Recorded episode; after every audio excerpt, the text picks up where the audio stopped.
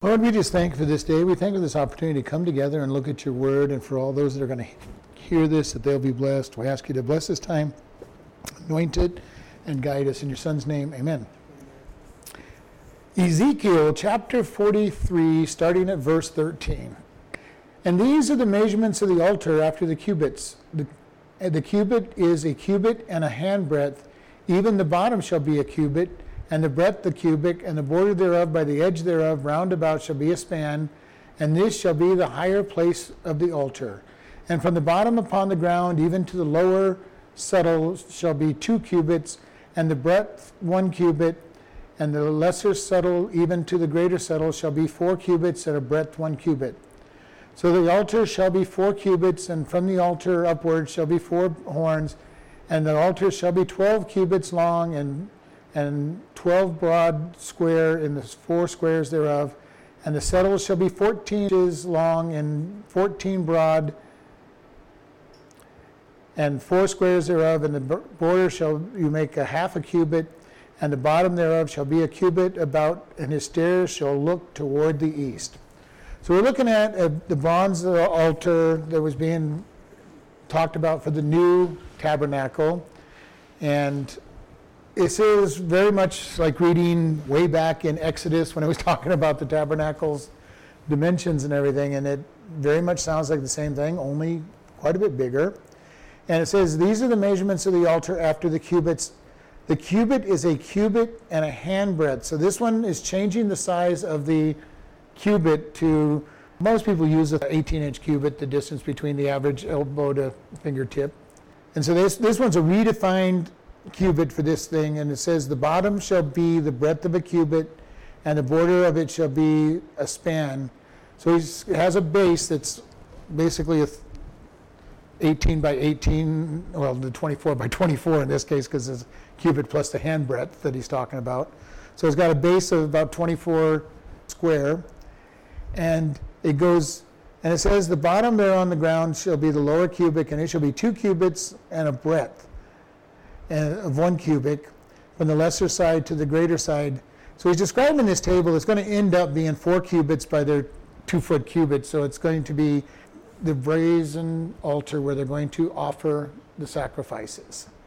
And you know, this is kind of an interesting thing because it seems to be very clear there's going to be sacrifices in the millennial kingdom, even though Jesus is reigning and he's fulfilled the sacrifices.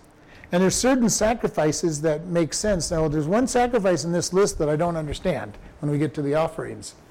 Uh, and we'll get to that when we get there.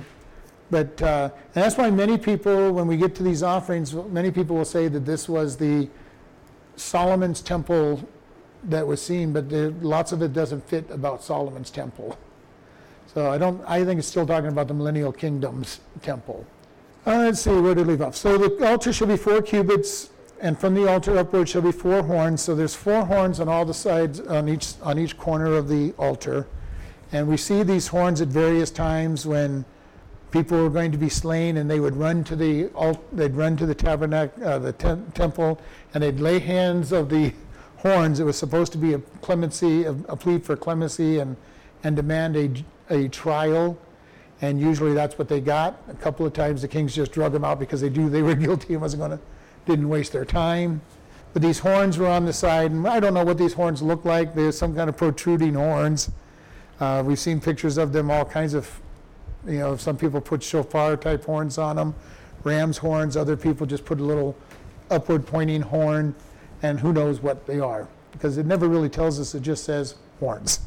And the altar shall be 12 cubits long, which is 24 uh, feet long and 12 broad, 24 feet, and in four squares. So they're going to separate squares on that big table.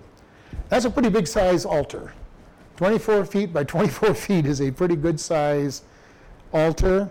But when you look at how many people are going to offer sacrifices on it, it's probably not that big an al- uh, altar. I don't know how many uh, goats and lambs and and oxen would fit on a 24 by 24 foot uh, barbecue, but probably, probably enough, but not, not to get everybody on there at one time. It's going to be a good size altar. back in those days, to be able to worship God, you had to go to the temple and offer these sacrifices. And you figure there were thousands of people every day going to the temple, killing animals. The, the blood and even the stink of the place had to have been horrendous. Uh, Cortez, when he came to, the, to Central America, described in a journal what he saw with the, with the Aztecs worshiping their gods and the blood flowing down the pyramid temple that they had. And, and in that case, it was human sacrifices, which made it even worse to him. And he described the stench, and, you know, which drove him into wiped out the people because of it, you know, because they wouldn't accept Christ. And he went there to tell them about Christ, and they just got, he called it righteous indignation when he killed them because he saw all the blood flowing down the, you know, flowing down. And I don't imagine that Jerusalem was any less bloodshed than that. We're told in uh, Josephus that on one particular Passover that the Kidron Valley flowed red in the blood of the sacrifices of the Passover lambs because he said they had swelled up to about a million people and those people all needed, every family have had to have a lamb. That's a lot of lambs dying for that many people. And the blood would flow. You know, they drained the blood out and and so we look at this and say, is this altar, this altar sounds really big, but it probably isn't really that big when you start piling and heaping the, all the sacrifices on it for thousands of people. And it says uh, in verse 17, and the settle shall be 14 inches, excuse me, 14 cubits long and 14 broad and four squares thereof, and the bottom thereof shall be a cubit about, and his stairs shall look toward the east. And there are stairs that go up because this is up high, and the priest has to be able to get up there to put the offerings on. You know, part of part of this is we want to remember that these offerings that they made were also part of their food. They ate from the priest ate from these these uh, offerings, and we talk about the Thanksgiving offering where they would be given half of the half of half of it, and the people would take half of it, and God got different pieces of it, and they would take it home and, and have a party basically, and they had either 48 to 72 hours to eat all of that, depending on what the reason was for their offering, and they would end up having basically a great big roasted, barbecued, with a, with all their friends to eat their Thanksgiving offering.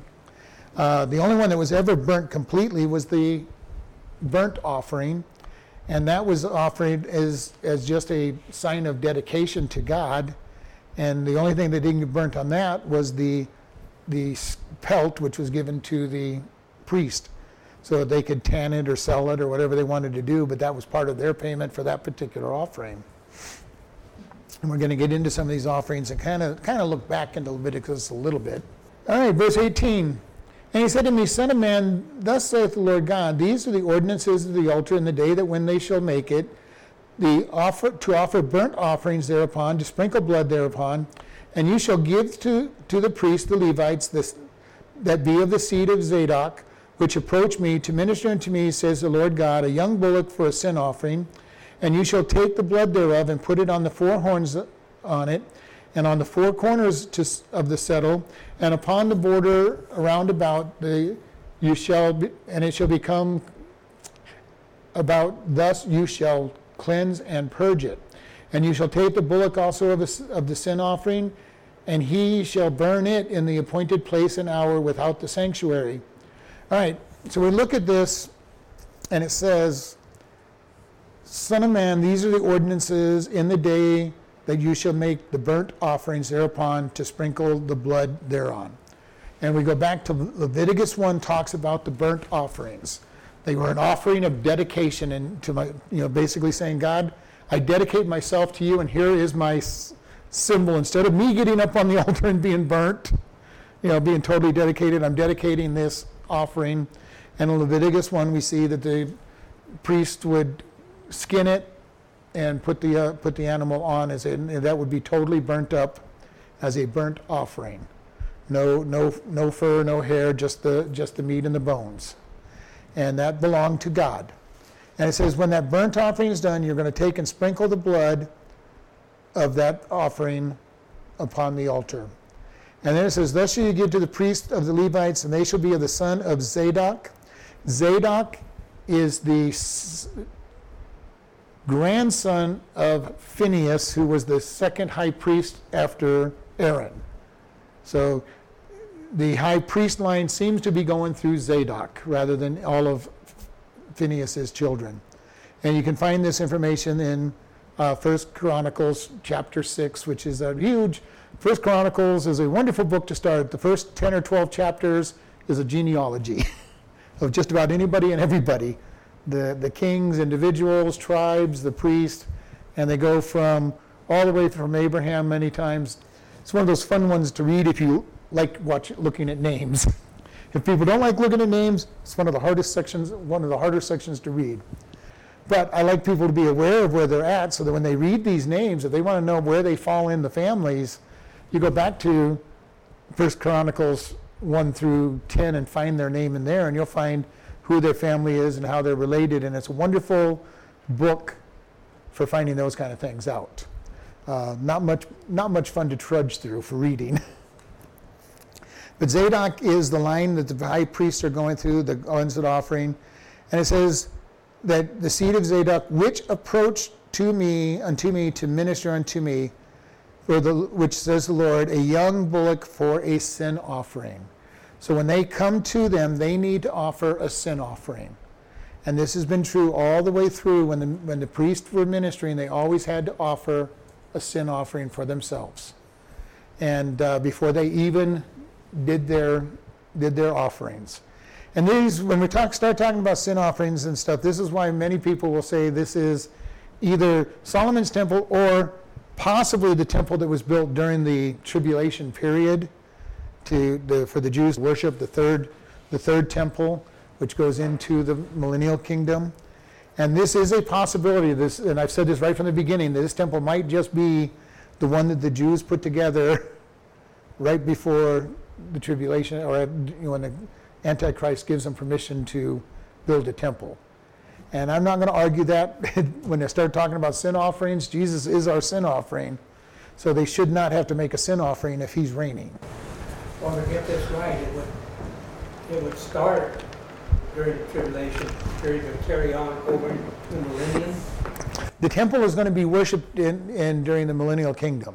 Study more and more of this. I'm really beginning to agree with people that say this is the third temple. It's just more elaborate than I ever thought the third temple would be when it gets built. And then probably the Antichrist would cut off that work during the last three and a half years. Right. He's going to stand up in the middle of the tribulation at the three and a half year period and declare, I am God, worship me.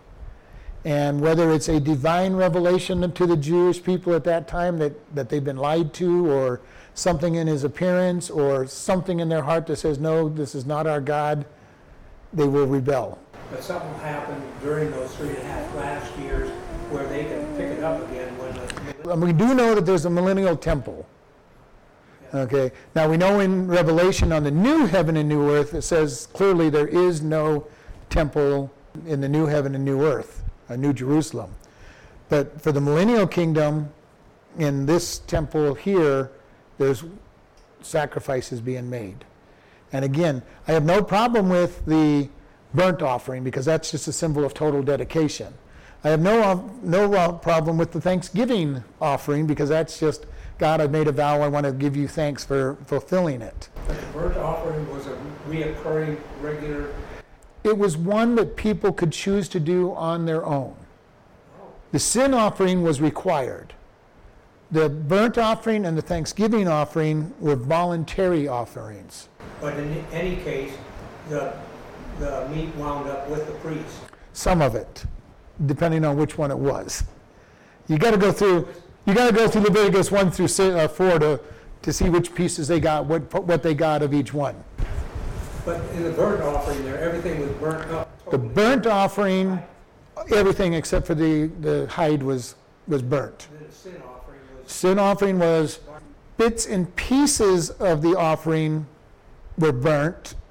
The rest of it was carried outside the camp and burnt because it was unclean because it was a sin offering. And that's why Paul Paul said in, the, in one of his epistles and in the writer of Hebrews that he had to be buried outside the camp because the sin offering had to be taken outside the camp, outside the city to be discarded.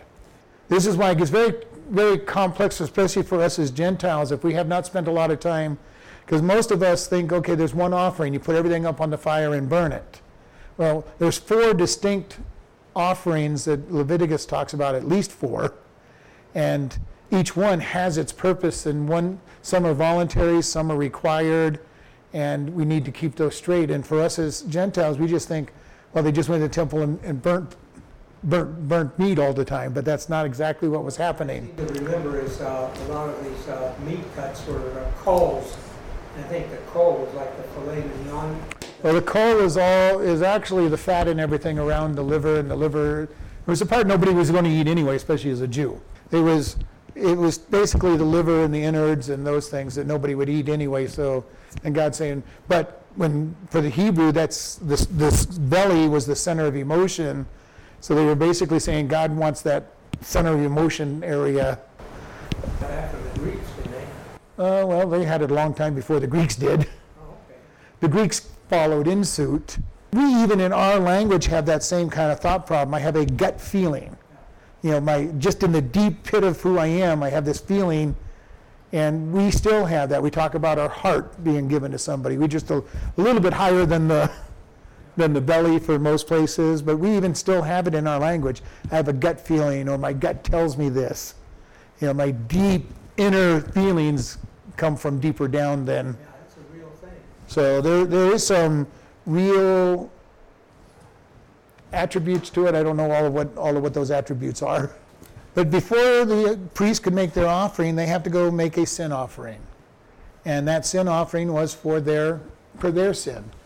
And when they would kill that animal for the sin offering, they, then they would take that internal parts and the fat around them and, and a couple other pieces, which I don't remember off the top. They'd burn those. And then the sin offering would be, the blood would be sprinkled all over things. And it's just kid told us in verse 20, they sprinkled it on the altar, they sprinkled it on the, the horns, they, they sprinkled it on all kinds of things to, because it was covering, the blood was to cover the sin. But that sin offering, that was done anytime the priest went in for duty, so to speak. When they would do duties, they would do it uh, before the uh, sacrifice for the atonement, Day of Atonement. They would offer the sacrifice for themselves, they'd offer sacrifice for the people. The Day of Atonement was a slightly bigger one because it was for the nation. But the sin offering, anybody could come in and make that offering for themselves, but the priest had to make sure that they were doing it as well. And they did a lot of them for themselves. Yom Kippur, the Day of Atonement, everybody went to that particular one because it was a sin offering for the nation. For the priests, they would take it from their own flocks because they had their own flocks, and they would bring it in for them. And then if you were going in to get a, offer your sin offering, you'd bring it from your flock and make that offering. Priests had their own flocks that they maintained. Uh, sheep, goats, and animals, and a lot of them were held, kept right around Jerusalem because they had to make so many offerings. All of this stuff is in the book of Leviticus mostly, the book that nobody reads. Because Leviticus is a hard book for us, especially as Gentiles, to trudge through, and it doesn't mean a whole lot to us. And probably to, the- to most Jews in this day and age, it's a hard book to trudge through because it's not something they relevant to their day-to-day life. Verse 20, the, the blood shall be put on the four horns, it shall be put on the corners of the settle, it shall be put on the border around about, and you shall cleanse it and purge it. And then the borders, and then the altar itself. And that, he says, shall, shall cleanse and purge it. And this is a picture of them starting the process of this temple. And when the tabernacle was built, blood offerings were made all over the place. And if you read, we read through Exodus and we see them offering all the blood and sprinkling the blood on, on everything the mercy seat, the, all the stuff in the holy place, and the altars, and, and on, the, on the priests, and on the high priest, and all the stuff he's wearing. I think this is what we're seeing here. Is we're getting ready to start this temple, and we're now getting, we're making the sin offerings, we're purging everything, we're cleansing everything. And so we see this the altar being cleansed. And it doesn't talk about the rest of it, but it would be everything else going into the holy place and, and being create, you know, being put into place needs to be cleansed. And it's this one's dealing with just the parts that the people see, the out the outer part. And I think in one sense this is probably very true because Jesus is the one who's completed the offering. So as far as humans are concerned, we don't need the holy place and the holy of holies cleaned up because Jesus' blood has done that. The outside that's touched by man, even for us in our day, we're to repent from our sins, we're to ask for forgiveness, and God says if we ask for forgiveness, we'll be forgiven. And that's our day-to-day walk with Him, not our not our walk with Him for heaven, but our day-to-day walk. We need to confess our sins and keep the accounts short for our day-to-day walk. And without with and that takes our guilt and guilty conscience and everything because He forgives us. And when we sin, we're to confess to Him. And He says, "Okay, I forgive you." And it's not our forgiveness for heaven. That was done by Jesus Christ and by being put in Christ. When we sin, we get out of fellowship with God, and it makes it very hard to come to God. If we have sin in our hearts and, in our minds, it's hard to come before God and come before His presence because our sin is before our eyes. And that's what confession is about. It restores our relationship with Him on this world. And it's part of our sanctification to get that rebuild of our, our relationship back with Him. And so I see this outside altar being the same thing. This is this is your day-to-day walk with God type stuff, not your salvation issue because Jesus took care of salvation. It's just a very outward appearance to this. And the sin offering that we're talking about is in Leviticus 4 if you want to read more about it. Talks about it in Leviticus 4. Verse 21 And you should take the bullock also for the sin offering, and he shall burn it in the appointed place in the house without the sanctuary. So, a sin offering, as we said earlier, the blood was put on, certain parts of it were taken out and burnt on the altar. And then a priest would take it outside the city and basically build a big bonfire type thing outside the city and burn that carcass. It's really a big deal on Yom Kippur, on the Day of Atonement. And that was the day they would take two animals. The high priest would put his hands on the, on the two uh, goats, announce the sins of the people on, on those they would draw a lot. One of the goats would be taken outside the camp to be released, and that was a picture of the of the sins being carried away from the from the from the uh, people. The other one would be the offering, and again, they would offer certain parts of it. Then they would take that offering and burn it outside the camp. All the bones and and skin and everything was burnt outside the camp because it was basically defiled. It was not the only the parts that God wanted were what they what they would keep, and nobody else was going to eat the sin offering. Uh, so we see that in this case. And on the second day you shall offer a kid of the goats without blemish for a sin offering, and they shall cleanse the altar as they did cleanse it with the bullock. When you have made it into the cleansing of it, offer a young bullock without blemish and a ram with, without blemish, and you shall offer them before the Lord, and the priest shall cast salt on them, and they shall offer them up as a burnt offering unto the Lord. So on the second day, they were to do, to do uh, uh, this offering with a goat. Again, they're looking at one without, and they were to cleanse the altar again, just the same way, sprinkling blood. And you know, I can't even imagine what this was like. I am so happy that Jesus died for us and we don't have to do sacrifices anymore. Just the blood being everywhere, the smell of the blood everywhere, knowing that the cost, and one thing about it, it was very vi- visual on the cost of sin being forgiven. And I think back when Adam and Eve sinned and God provided them skins of an animal, it was very visible to them that this sin was serious. It cost the life of two, one or two animals to, to clothe them. And they would have seen death, actual death for the first time for God to provide them with the offering that they needed to cover their sin and then to cover their bodies and a very dramatic thing to, to, to see that and you, you figure they have been in charge of the animals this had to have been really heartbreaking to them. It would be almost like a, a killing a pet. They, they had probably drawn close to these animals. The, you know they were the rulers of them. They were the these these animals and but it cost a big deal and adam and eve witnessed this process of God creating skins for them.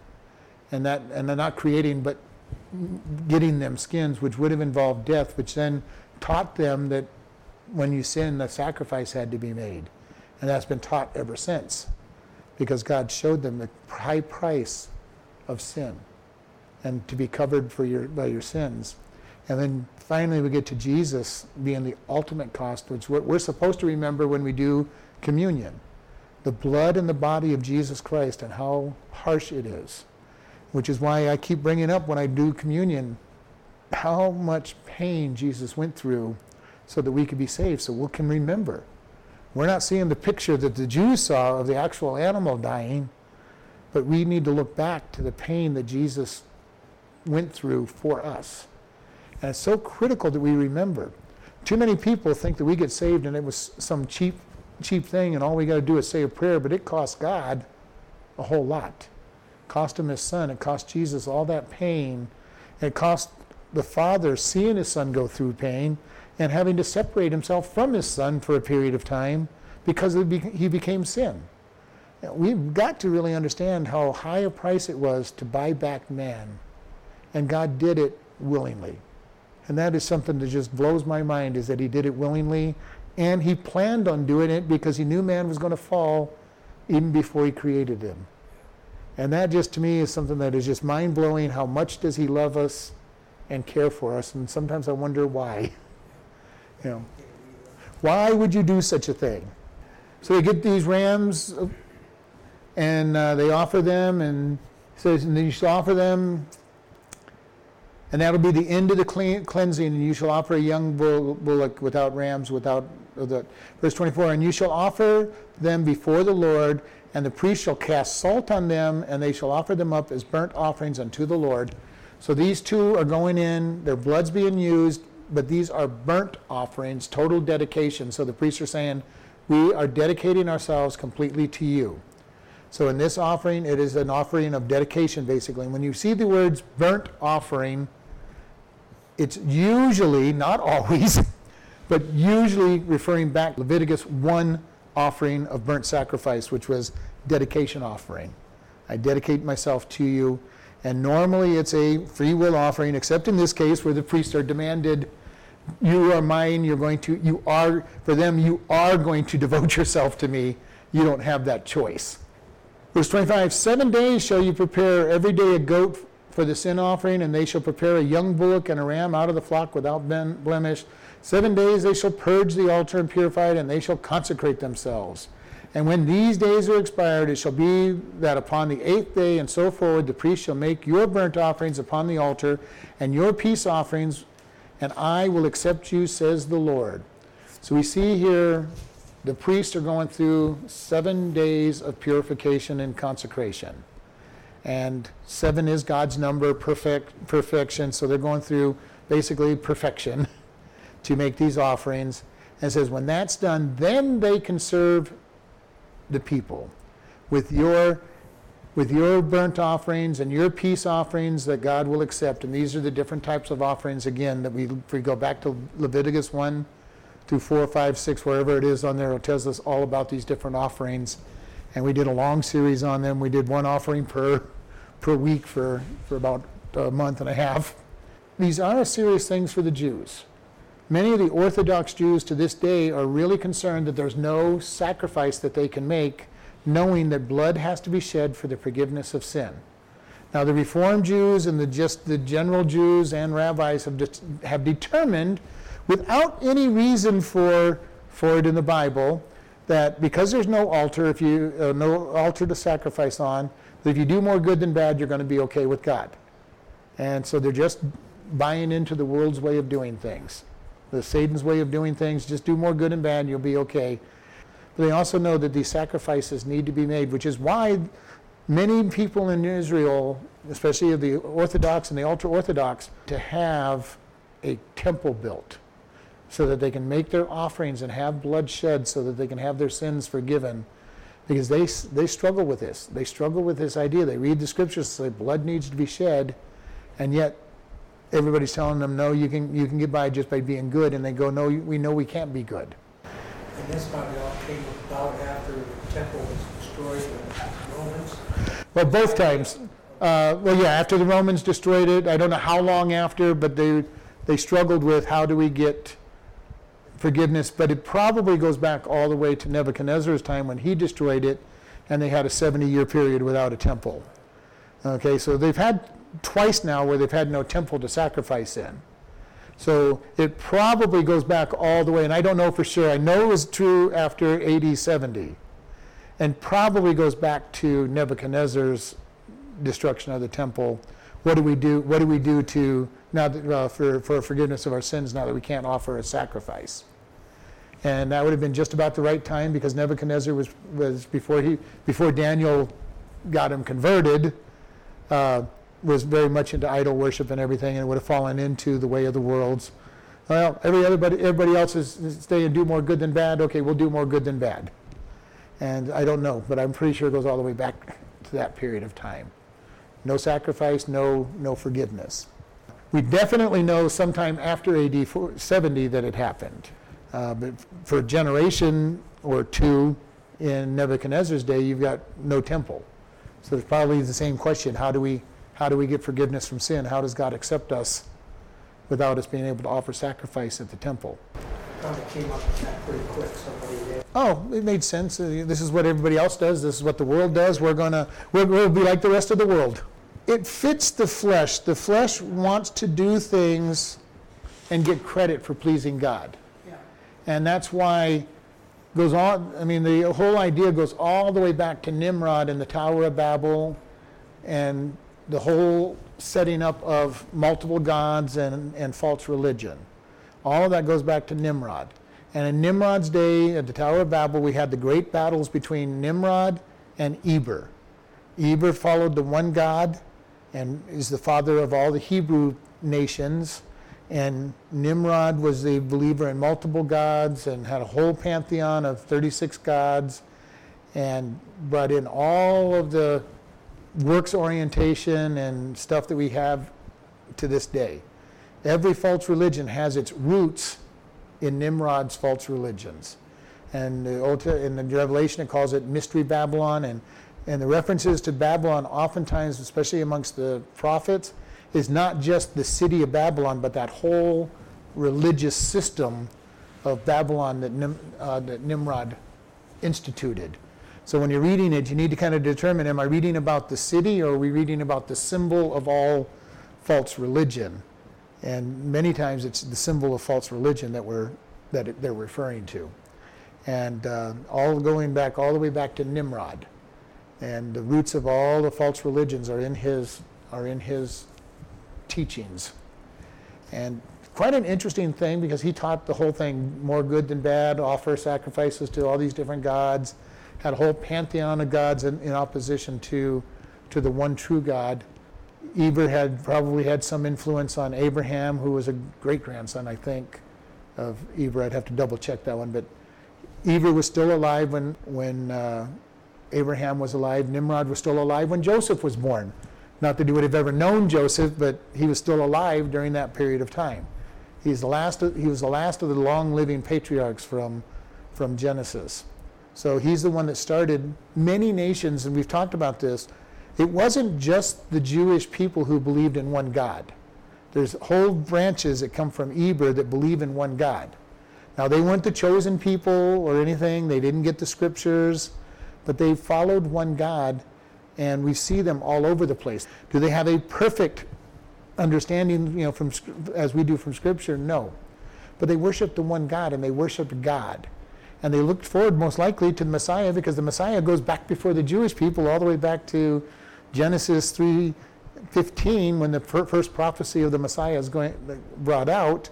So these other groups being trained by Eber would have been waiting for a Messiah to come. Maybe that's where Abraham got this idea of by faith walked. I'm sure he got it from Eber. And Eber, of course, got it, you know, generations to Noah. But it just proves that one thing that if, even though you don't have the word or anything else, uh, people will always know, uh, given the proposition that there is one God, uh, either from the stars or the earth or the way things are laid out. People will always know there is one God. It's been taught. There's always been a remnant that has been taught it. people will go, Abraham was an idol worshiper and all of that, and we don't know that. Just because he was from the Ur of Chaldees does not mean that he was a worshiper of the idols. Uh, now we know that other people in his family were worshippers of idols, but it appears that Abraham followed in the footsteps of Eber. And Eber was alive, and he would have known him in that area. He would have been aware of him, been aware of his teachings, maybe even had spent time under him. We don't, we don't know. And that's the power of it. I've done a lot of research in this topic, and a lot of the research, historical, ancient documents talk about Abraham knowing Eber and, and being his, his follower and disciple and all of that. This is why I say, I, I hear sometimes pastors and everything saying, you know, Abraham was a idol worshiper and got called away from Ur of Chaldees by God. I don't, I don't buy into it.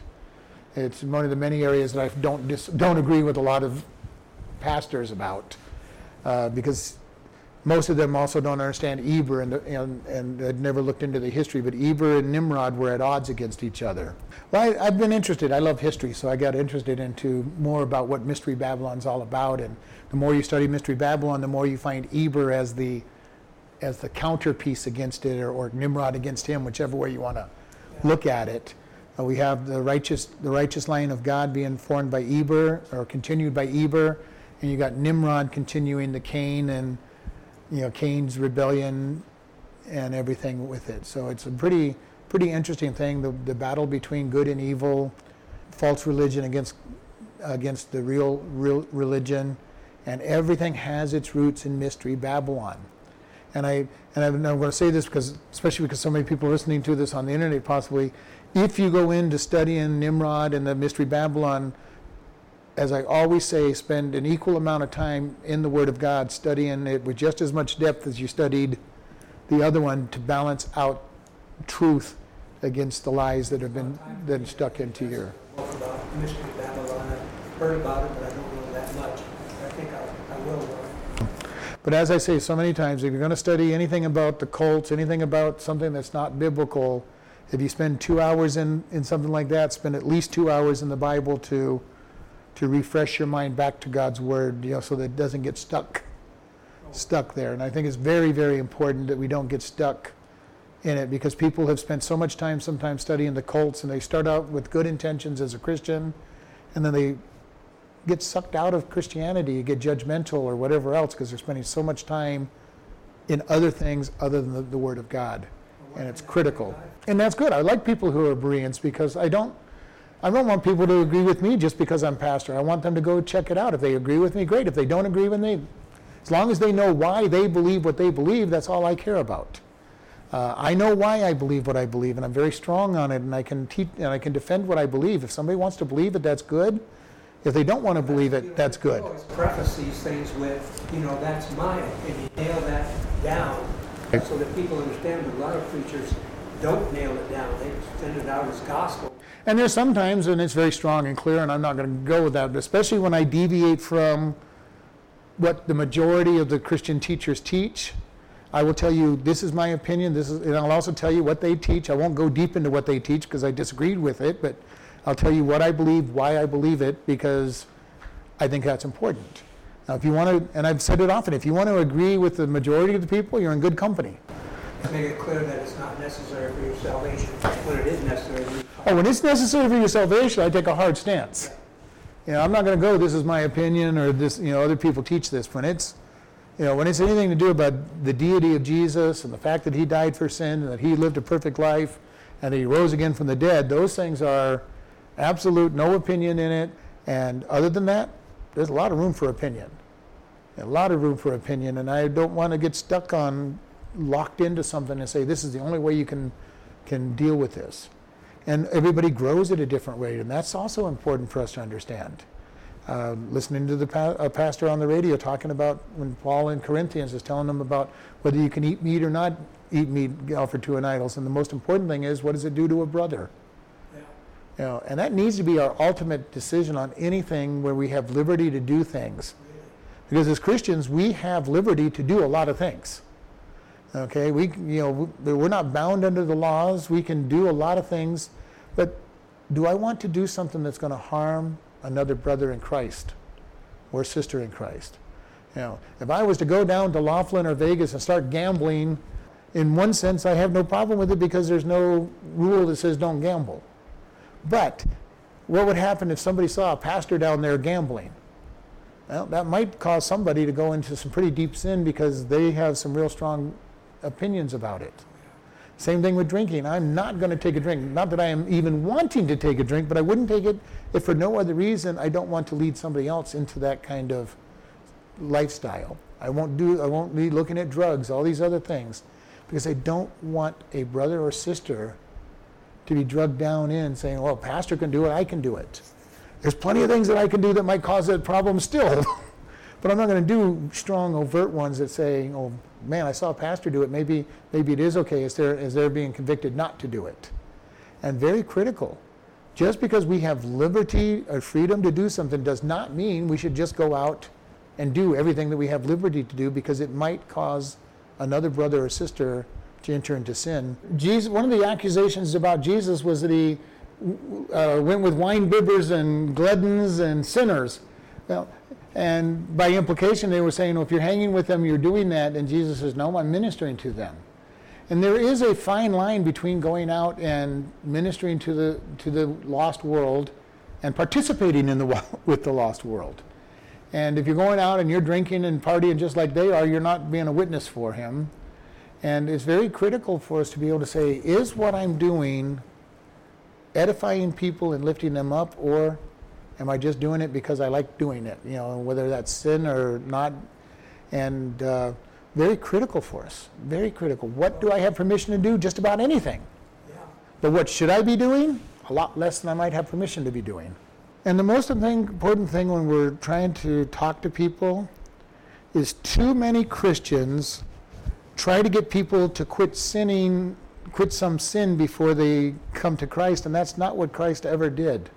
He brought them the gospel, got them committed to Him, then he works the sin out of them. And that's very critical because too many Christians have this idea well, when you're good enough, I'll give you the gospel. And we cannot fall into that trap. We have got to be able to present to people here is the gospel. You are a sinner. I'm not going to, you know, sugarcoat that. You are a sinner. But God wants you where you're at. Amazing grace, how sweet the sound that saved a wretch like me. I once was blind, but now I see. You know, it's, you know, we don't know our sin until after we get to know Christ and the light shines in and the Holy Spirit is working on us. And too many times, and I've seen it over and over and over with Christians, they're like, well, when you stop going to the bar and getting drunk all the time, I'll give you the gospel. No, let's give them the gospel. Then God can convict them from the inside that being drunk is not what he wants and that they should be in church fellowshipping with people. You know, let me get this person out of their homosexuality and then I'll give them the gospel. No, let's give them the gospel and get them saved, and then God can work from the inside to tell them what they're doing is wrong. Whether it's adultery, fornication, lying, stealing, whatever it might be, our job is simple give them the gospel. Then God can start teaching them from the inside out that what they're doing is wrong. I'm totally convinced that most of these people know that what is wrong, but they overcome it either by being saturated all the time by something or hanging around with others like them. That's why I, I think the homosexual community wants all these laws passed and everything in the states and, and government so that it's okay for them. They want to feel that it's okay. They want everyone agreeing that what they're doing is okay. Right, because if you get enough people agreeing, then you feel better. Then you feel better that even though you know that what you're doing is wrong, and that's what happened with uh, adultery. People living together know that it's not right, but there's enough people that say it's okay. There's enough churches that say it's okay. There's enough people that are agreeing with them that it's okay that they're able to sear their conscience a whole lot easier than they could in the past. And you're right, that's exactly what they're doing. If enough people say it's okay, if the government says it's okay, I can maybe sear my conscience. I can sear my conscience and it's okay. But deep down, they know it's not okay. I don't have to convince somebody that a particular sin that they don't have a problem with is a sin because I know that they've got other things that they know is wrong. You know, do, do I want to deal with the homosexual or the adulterer or the fornicator with, uh, with their sin and try to convince them it's sin? No, I'm going to talk about them about lying, you know, all and all the stuff that they're doing there. I'm going to find a sin that they're going to realize that they're a sinner, that they haven't been able to get a scarred tissue over. And that's all we need to do as Christians is convince them that they are a sinner. For all have sinned and come short of the glory of God, and the wages of sin is death, but the gift of God is eternal life. So all we got to do is convince them that they're a sinner. And it doesn't matter that they don't think what they're doing is a sin. We're just living together and we're, we're monogamous. We're not planning to ever ever break up. Well, God calls what you're doing uh, a, a fornication. You're not married, it's fornication. But I'm not going to worry about that when they're doing it because I want them to understand God, there's something that you're sinning in that you know is a sin. When you lie, you know you're sinning. When you steal, you know you're sinning. Okay, let's just deal with those. I'm not even going to worry about the fornication. I'm just going to get you, you are a sinner. Here's the wages of sin. Sin, the wages of sin is death. But the gift of God is eternal life. Jesus died for your sin. Get them saved and then let Jesus work from the inside to teach them that some of these other sins are need to be taken out of their life. And that's why it's critical for us as Christians. Don't focus on something they don't think is, is an issue. Because there are plenty of things that, that, that are an issue with them that we can focus on. And you know, we can focus on the fact that they're they're drunk. You know, he knows that getting drunk is not is not right. You know, they don't and God doesn't say you can't drink. It's just you can't drink if you're you know, if it's going to lead you to be getting drunk or if it's going to make somebody else fall for, for, for older Christians. And I have no desire to it. I don't want to see anybody be taken away from their walk because they see me doing something and go, well, he's been walking with God for 40 some years. He, I can, he can do it, I can do it. And that's not a good thing.